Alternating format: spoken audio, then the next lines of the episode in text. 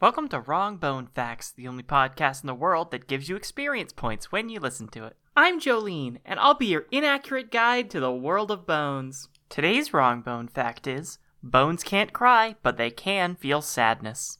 Aw. That's all the time we have for today. Thanks again for listening to Wrong Bone Facts. If you'd like to submit a Wrong Bone Fact, don't. You can find us on Twitter at WrongBoneFact, and for questions or comments, wrongbonefact at gmail.com. And until next time.